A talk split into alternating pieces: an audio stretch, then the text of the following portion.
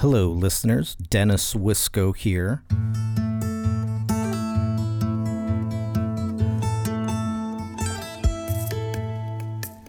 I want to share with you something a little bit different for this particular episode. This is a recording I did with Mr. Paul Comfort. Paul is a longtime veteran of the public transportation game. He's very knowledgeable on both the public sector side as well as the private sector side. We had a very deep and wide conversation, and I only want to play for you certain clips of our recording, and I want to then add a little bit of commentary following.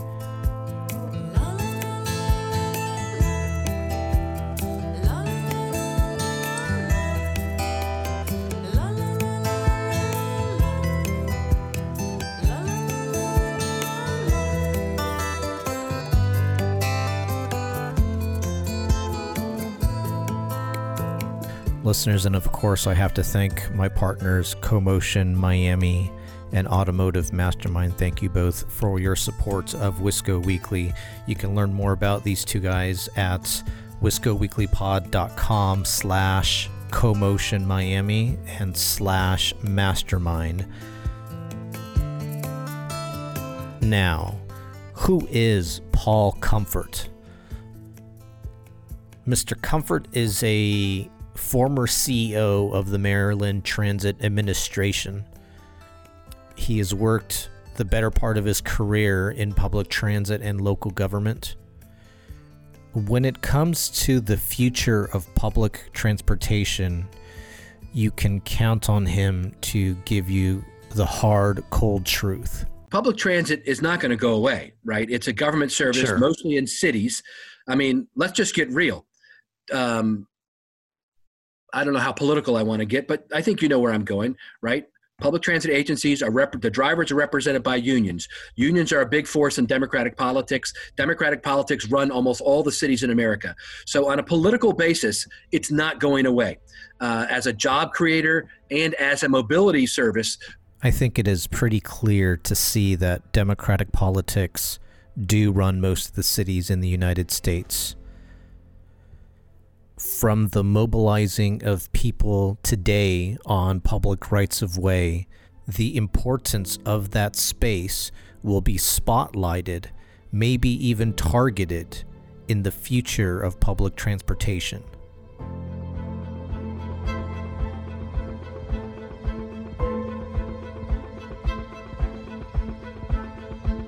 And I actually am predicting the death of the fare box as a result of this whole event. I, I just wrote an article this week for Metro Magazine that'll be published in their May edition, and that's my first prediction, is that a lot of these systems will follow London, who went cash free, you know, three or four years ago, and they just now have validators. They have what's called tap and go cards, where you can use your Visa or MasterCard to tap and go and get on the vehicle, or multi use cards. They even have now, Dennis, things called wearables, which are like necklaces yeah. and bracelets that have value stored on them, and you can just tap and go. Pretty cool. And so they're going to be people are going to figure out we don't really need cash now in america there's something called title six which means that you know lower income folks who maybe are unbanked you know you need to make sure they still have access to transit but i believe you can with a multi-use card, right? Because you can go fill that up with value at a ticket vending machine or a TVM as we call it, or the 7-Eleven store or right. the Wawa store that has a POS device, which is called point of sale, where you can like say, put two dollars on this card for me, and so they can still use the service. And a lot of systems, like uh, in Kansas City, my buddy Robbie Makinen is a CEO there. He actually wrote the foreword to my book. Uh, he's been trying to push to go fare free for a while. And Olympia Washington just did it um, in uh, the beginning of the year, and so they've gone fare free. And I doubt they'll go back because the board, his board, and the um, the city council and the mayor there were all supportive of actually going fare free. Back about 50 episodes ago, I had on Miss Courtney Ehrlichman. She's the CEO of the Ehrlichman Group, which is a consultancy firm for all things transportation in that episode, we discussed the concept of universal basic mobility or UBM. Basic concept of UBM, universal basic mobility, is taking the concept of universal basic income and sort of just flipping it on its side. This is, in effect, what Paul is referencing the idea that all users of the transit system go cash free or using something other than the physical cash as a way to pay and access public transportation. In the case of UBM, that just means that the users are being subsidized by the taxpayers. My wife was reminding me, you know, after 9 11, remember everyone was afraid to fly after 9 11? Yeah. And, uh, but eventually, you know, we got back to normal. And I predict a similar thing here uh, that, you know, it'll take a while. Uh, people that um, maybe have decided, hey, I can work from home more often now because I figured out I can be just as productive. Maybe they won't ride the commuter train or commuter bus as often. Maybe they'll only go into the office three days a week instead of five and work two days at home. Those kind of things could be happening. But commuter buses and commuter trains were the were the type of transit that was increasing at the highest rate.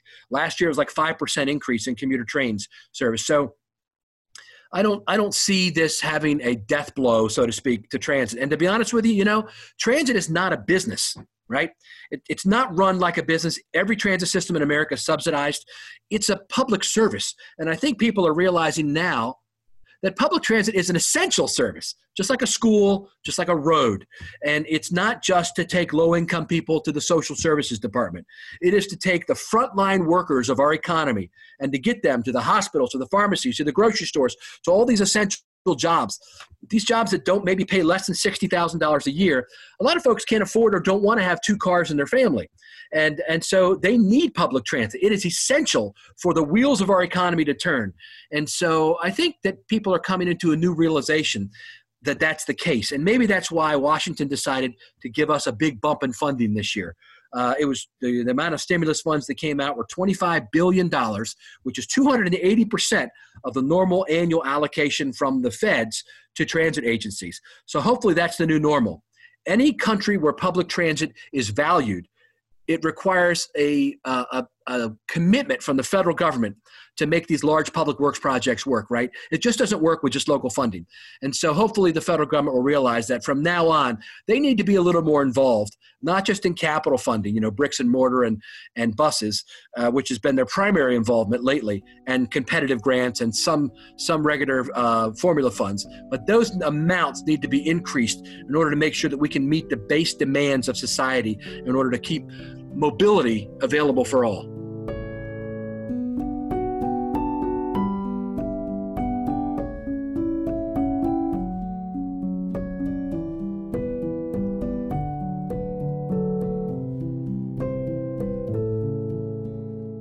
I'm calling on the politicians, because I'm one myself, a recovering politician, who have told people stay off public transit, you know, for your for safety and have it only be used for essential services.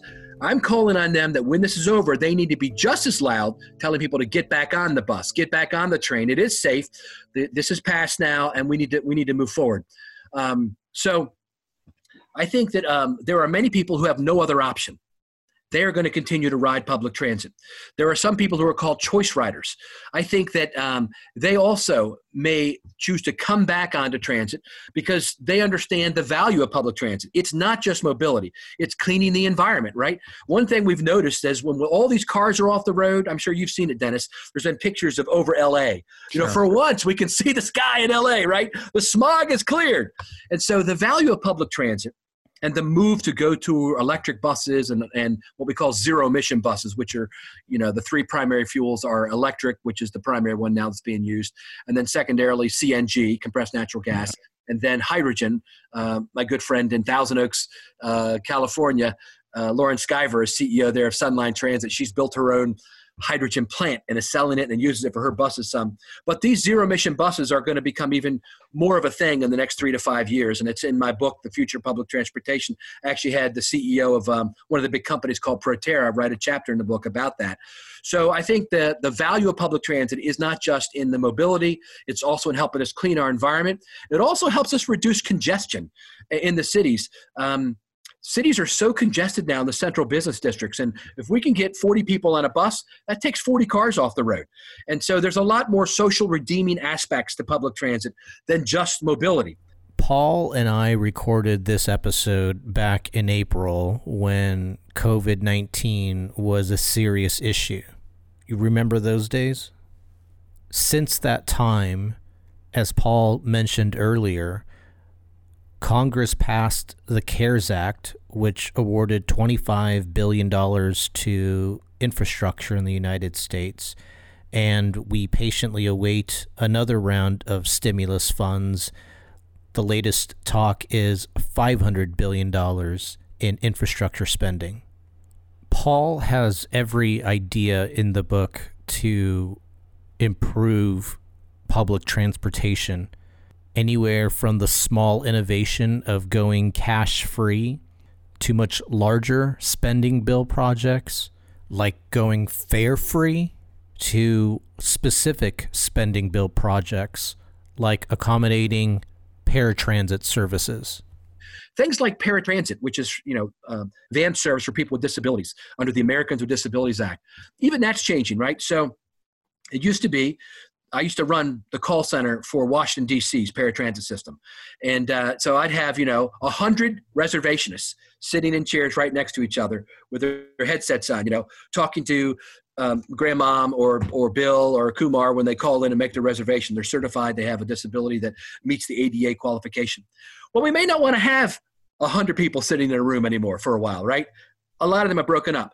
So what's the next step on that? People can book their own trips. I mean, my company sells software that's been selling it for 10 years, or people can just go online and now it's all on your phone. You just mm-hmm. tap on your phone. But a lot of places have been slow to move to that new technology, you know, because they feel like people want to have somebody they can talk to, or maybe grandmom's not as familiar with the uh, with the keyboard. Well, that's not really true. Grandmom is used to the keyboard. Grandmom knows how to text her grandchildren on the phone, and she can book her trip with simple software that's available on the market. And so I think people are going to start the technology that's available. This this coronavirus, uh, one of the positives that come out, I always see the glass half full, is going to be a reliance more on new technologies, just like we were talking about. Get rid of the cash. We don't need to be handing dollar bills and coins back and forth anymore. Uh, we can go to credit cards or tap and go. We can go to online booking of trips. There's a lot of new technologies that have been available for years. This is going to help us push us forward.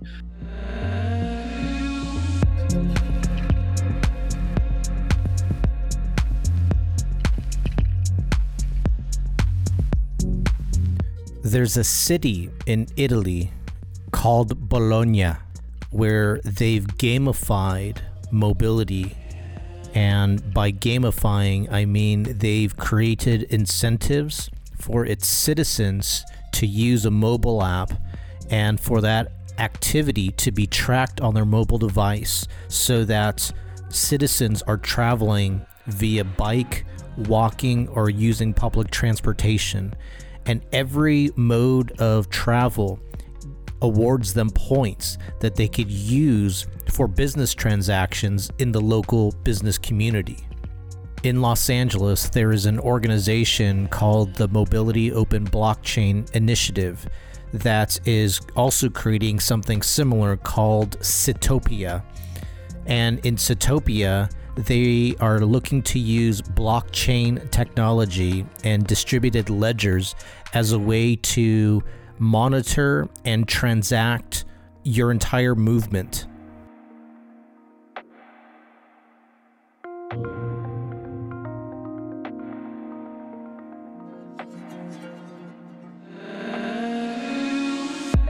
So I would, Dennis, I would encourage people to do just what I've heard several CEOs tell me this week.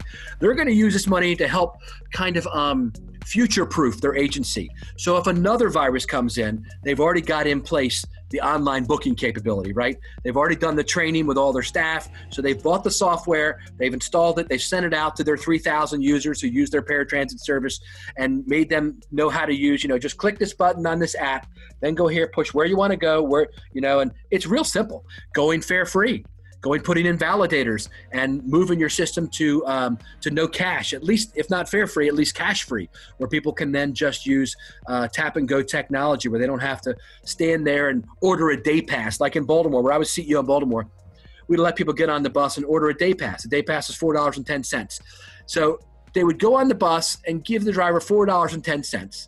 Then the driver would have to type in some stuff on the machine, pop out a ticket. I'd take 30 seconds. You do that, we calculated 56,000 wasted hours of productivity a year typing out day passes. Come on, man, that's 1980s stuff. We're in the 21st century now. So this is what I think a lot of CEOs are thinking about is how can I bring my system up from the 1980s and 90s into the 21st century when it comes to technology?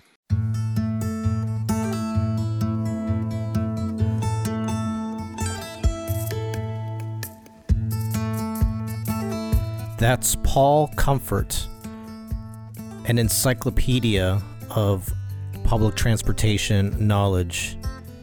He's genuine, he's passionate, he's a geek about it.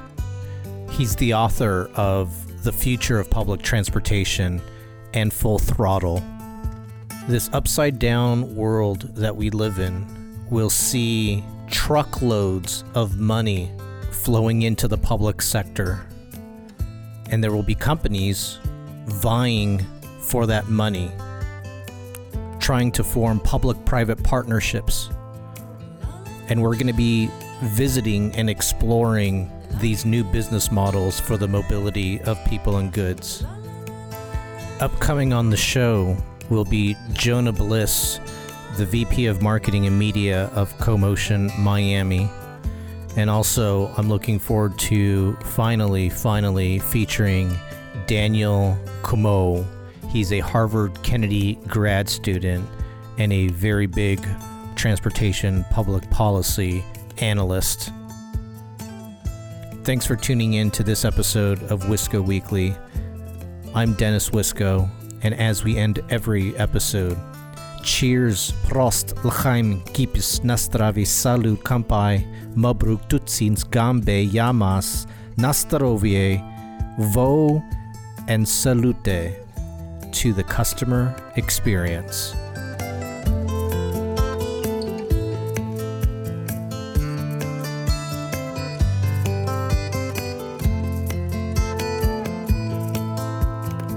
Thank you for tuning in to another episode. I'm your co host, Kelly Cruz, along with Dennis Wisco. We're so happy to have you with us. We hope you enjoyed this episode and will continue to follow us. One of the ways you can follow us is through social media. You can do that on Instagram, Facebook, Twitter, not the Twitter, just Twitter. You can also look us up on LinkedIn. So please follow us on those different media channels in order to keep up to date with all that we have going on. Uh, we're especially grateful for our immediate partners, Automotive Mastermind and CoMotion Miami. We'll be bringing you some great content from uh, the CoMotion Miami event as well. Thank you for joining us. So I think transit's going to come roaring back with brand new technology. These CEOs, man, my friends who are CEOs, they are brilliant, visionary people who know how to be politicians, but also know how to be general managers. And they have this figured out.